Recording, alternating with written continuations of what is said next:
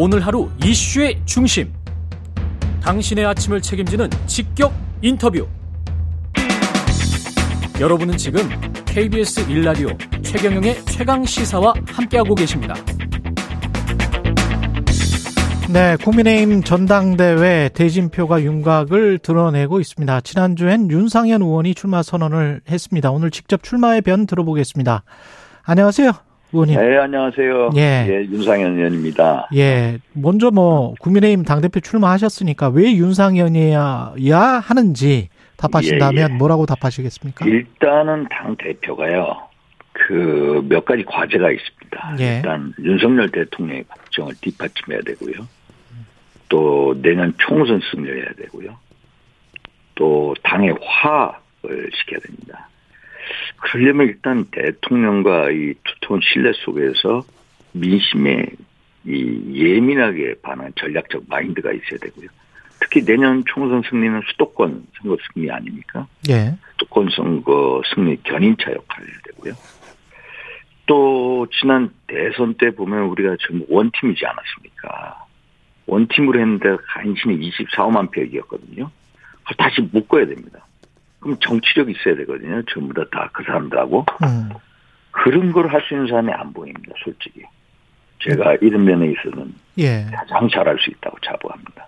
그런 걸 할 수 있는 사람이 안 보인다라고 말씀하셨는데 가령 예. 뭐 김기현 전 원내대표랄지 이런 분들도 할 수 있지 않을까라고 생각해서 이제 본인은 아닙니다. 나왔을 거란 말이죠. 그거 아닙니다. 예. 그거 아닙니까? 예. 일단 아. 수도권 총선 승리를 견인할 수 있을까요? 솔직히. 수도권 아. 선거 승리를 견인하면 수도권에 와야죠. 그러니까 당 화합 차원에서도 아닙니까? 당 화합 차원에서도 예를 들어서 이준석, 유승민 그런 분들하고 화합시킬 수 있을까요? 못 지킵니다. 아, 아, 김기현으로는 안 된다. 안 됩니다. 화합 못 시킵니다. 그러니까 지금 총선 승리, 화합, 이 승리, 화합, 대통령의 국정 뒷받침, 국적 뒷받침, 화합. 당의 화합 이런 그- 여러 가지 생각해 보면은 예. 그게 안 됩니다. 그리고 이 총선 승리는 솔직히 수도권에서 총선 승리를 이끌어야 되거든요. 아. 근데 김기현 의원 같은 경우에 본인이 당 대표가 되면 55%당 지지를 만들겠다고요. 대통령률 60%. 그러면 당연히 수도권에 와서도 이기죠. 어. 안 그렇습니까? 예. 그 좋은 텃밭은 정몽준 의원 같은 경우 보십시오. 2008년도에 그 좋은 울산 수도권 자기 텃밭은 예. 남한테 물려주고 본인 사무국장 출신 의원한테 물려줬죠. 예. 그 본인은 동작을 해왔어요. 아, 기억나네요. 이- 예. 예, 2007년 대선 때 민당 후보가 누굽니까? 정동영 후보 아닙니까? 맞아요. 예. 정동영 후보 싸워서 이겼거든요. 그런 결기가 있어요. 그런 결기가 하나도 안 없, 없어요. 본인 스스로 55%당 지지를 만든다고 하는데, 어, 당연히 그러면은, 당연히 수도권에 나와도 되잖아요. 서울 강북을에 들어가도 될 거예요. 그건 나와라 하면 나오지는 않나요. 그건 한가한 소리라고 하는 사람들이거든.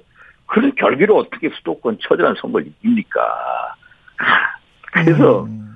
힘들다는 겁니다. 의원님이 지금 말씀하신 국정 뒷받침, 총선 승리, 화합 이 세 가지 네. 차원 이거에 뭐 이 명분에 그 반대하실 분은 없을 것 같고 없죠. 예 이거는 당연한 대표로서의 숙제입니다. 책무입니다. 그런데 그러면 왜 나경원은 안 됩니까? 그러면 가령 예를 들어서 나경원이요? 예 나경원은 안 됩니까? 총선 승리. 예 물론 이제 총선 승리인데 나경원 의원 같은 경우에는 음. 아시다시피 지난 총선에서 동작을 해서 낙선하셨죠. 예. 낙선하셨죠. 저 같은 경우는 공천을 받았습니까? 공천을 못 받고 무소속 나가는데 싸워서 오지 않았습니까? 어. 그럼 처절한 수도권 선거, 민심 이런 거에 대해서 누가 가장 잘 아냐? 안 그렇습니까? 그런 면에서 한번 보십시오. 당의 화합, 화합, 화합 면에 있어서도 가능할까요? 한 명씩 하- 그럼 따져보죠. 안철수 의원 같은 경우는 어떻게 생각하세요? 안철수 의원? 예. 안철수 의원은 제가 작년에 이 그 공천심사위원장으로 분당 갑쳤죠. 분당 가면 아주 텃밭이죠, 솔직히. 아 아, 그러셨군요. 그리고 예. 당의 화합이라는 면에서 한번 보십시오. 예를 들어서 이준석, 유승민 이런 분들하고 그거 어. 가능할까요? 어, 한번 보십시오. 그래서 한번 이준석 대표 이런 분 분들 불러서 한번 물어보십시오. 어, 그 유승민. 의원은 역시 이제 당의 화합이라는 측면에서 당의 화합입니다. 제가 어. 이 말씀 왜 드리냐면은 예. 작년에 우리가 모두 이준석, 유승민 모두 원팀이 됐을 때 작년 3월 9일인가에 이겼던 표 차이가 얼마입니까? 24만 표밖에 안 돼요. 24만 표. 그런데 우리가 여기서 지금 자꾸 분열되는 목소리가 들리지 않습니까? 예. 아니 저는 그걸 대단히 걱정. 이준석, 유승민 계속 당 내에서 뭐 나가라 징계하고 결국 그 두 사람이 나가서 신당 한 번 만들면 어떻게 됩니까? 수도권 선거 이길 수 있나요? 어. 이 처절한 수도권에서 그분들 비례대표로 살아옵니다. 솔직히. 어. 아, 당연히 우리 쪽에서 이 공천 못 받는 분 글로 갈 거고요. 또 예. 윤석열 대통령에 대한 공격으로서 반사 이익도 얻었네요. 어. 그게 현실 아닌가요? 그러니까 덧셈 곱셈을 해야 다 된다. 예? 덧셈 곱셈을 해야 된다 다. 덧셈을 해야 된다는 겁니다. 예. 우리는 너무 뺄셈 정치의 DNA가 또 있어요. 한번 윤핵관이란 분도 안 그렇습니까? 음. 박근혜 대통령 탄핵에 앞장섰잖아요. 안 그렇습니까? 박근혜 대통령 탄핵에서 나온 결과가 뭡니까? 무지막지한 문재인 정부를 태동시켰잖아요. 지난 5년 동안 문재인 정부 5년 동안 예. 경제 폭망시켰죠. 외교안보 해체했죠. 어. 또 문민 독재했죠. 대한민국 완전히 가치와 근거를 무너뜨리지 않았습니까? 그런 뺄셈 정치 DNA, 우리 당내에 있는 뺄셈 정치 DNA, 윤핵관으로 구분되는 그런 DNA를 혁파시켜야 우리가 통합으로 가죠. 아. 음? 예. 이걸 제가 주장하는 겁니다. 우리 그렇군요. 뺄셈 정치의 DNA 이런 음. 것을 혁파시켜야 당이 바로 서고 당이 바로 서야 음. 대통령이 성공한다. 전부 다 다 윤석열 정부 성공 얘기합니다. 저는요 윤석열 정부의 성공은요 우리 당의 국회의원들의 그 뺄셈 정치 DNA 정말 자유민주 우파 이념에 투철하지도 않고 오로지 레밍처럼 이익만 쫓아가는 그 응? 음. 병폐적인 DNA 그리고 당원들이나 국민 속에 군림하려는 그 DNA 이런 거를 완전히 혁파시켜야 됩니다. 이걸 주장하는 거예요. 그렇게 해야 새로운 당의 모습을 보였을 때 윤석열 정부가 성공한 거죠. 당이 제대로 서야. 음. 오늘- 당 자체가 서 있지 않다는 겁니다. 오늘 메시지가 굉장히 명확하시네요. 레밍이라는 명확하죠. 예, 미- 레밍 레밍, 레밍도 아니니까. 예. 레밍이라는 단어도 나오고. 근데 이 저 언론에서 이렇게 안윤연대 아까 안철수 의원에 관해서도 평가를 하셨습니다마는 음. 안윤연대에 관해서 이야기가 나오는 거는 뭐 언론의 상상력입니까? 어떻게 보세요? 안윤연대는 저하고 안철수 대표하고 예. 지향하는 게 똑같죠. 음. 소위 말해서 예. 수도권 선거의 중요성을 얘기를 하죠. 예. 그래서 제가 이 당 대표 되고자 하는 분들은 수도권 출마 선언을 하자. 수도권에 와라. 이거에 대해서 응답하는 안철수 대표밖에 없어요. 음. 아니 수도권에 지금 의석수가 우리가 몇 석입니까? 지난 총선 당시요. 예. 서울 49석 중에 우리가 8석 얻었어요. 8석. 41대 8입니다. 어. 경기도 59 석 중에 우리 미래통합당에 당시 7석 얻었고요. 예. 52대 7이고요. 인천 13개 의석 중에요. 우리 당시 미래통합당 한 석 얻었어요. 제가 무소속 한 석에서 두 석이에요. 대전으로 가면요. 8개 의석 중에 한 석도 없어요. 이게 우리 국민의힘의 현재 정치 지형이에요. 근데 이런 수도권 선거를 견인할 사람이 필요하다. 저하고 안철수 대표하고 똑같은 지점을 어. 바라보고 있지 않습니까? 그래서 그래서 이것을 연대라고 하는 것은 물론 이제 김장연대가 얼마나 시끄럽습니까? 예.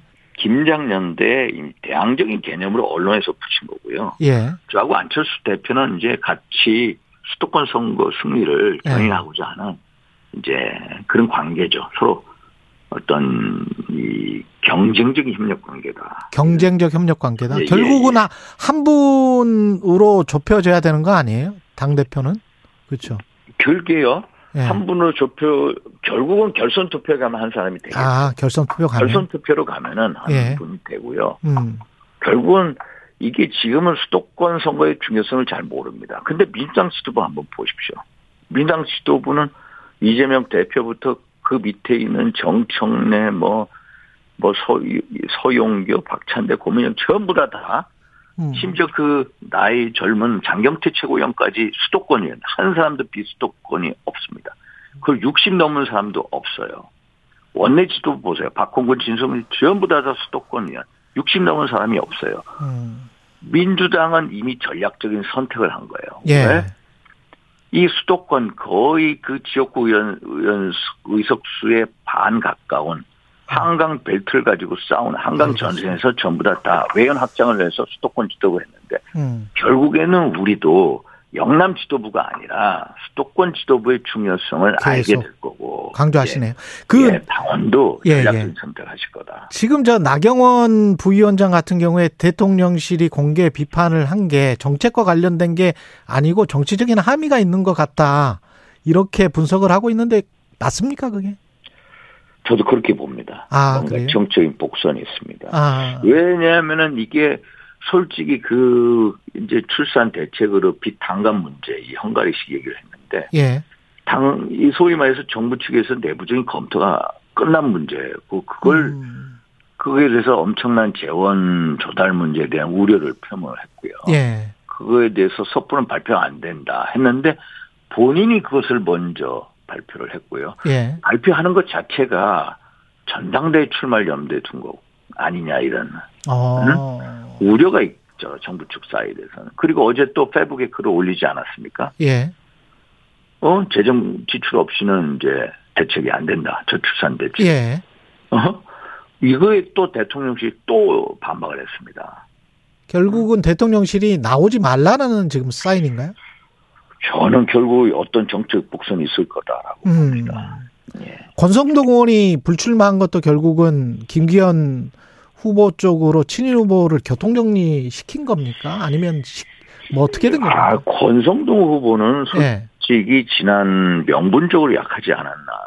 아, 명분적으로 약했다. 예, 예. 예. 지난번에 원내대표 나온 지가 얼마? 원내대표를 좀 불명예스럽게 물러난 예. 상황에서 출마 명분이 약하지 않았다. 또 그리고 본인 스스로 대통령 취직군으로서 대통령의 부담을 덜이고 싶은 심정이 있었을 거 아니냐 이런 생각을 합니다. 근데 역으로 보면 마지막 질문. 나경원, 예. 유승민이 만약에 안 나온다. 유승민 의원도 안 나온다면 뭐 예. 김기현으로 뭐 자꾸 친윤이 뭐 됐다 이러니까 그러면 예. 흥행이 됩니까? 이게? 안 되죠. 아, 어차피 그 김장연대라는 거는 제가 말씀드린 게 한마디로 텃밭연대입니다. 아, 수도권에 진출해라. 아니 윤핵관이든 뭐 당 대표에 나오는 김기현 의원이든 본인 스스로가 아니 당 지지율 55% 대통령 지지율 60% 만들겠다고 장담하는 분이거든요. 그럼 당연히 수도권에 나와야죠. 알겠습니다. 수도권 부숴서 못 나오는 분들이 어떻게 선거를 치릅니까? 그런 결기도 없이. 알겠습니다. 예. 2008년도에요. 우리 저기 이 정 누구야 정몽준 의원 같은 예, 아까 말씀하셨고요. 예, 예, 예. 알겠습니다. 여기까지 듣겠습니다. 국민의힘 당권 주자 윤상현 의원이었습니다. 고맙습니다. 예 감사합니다.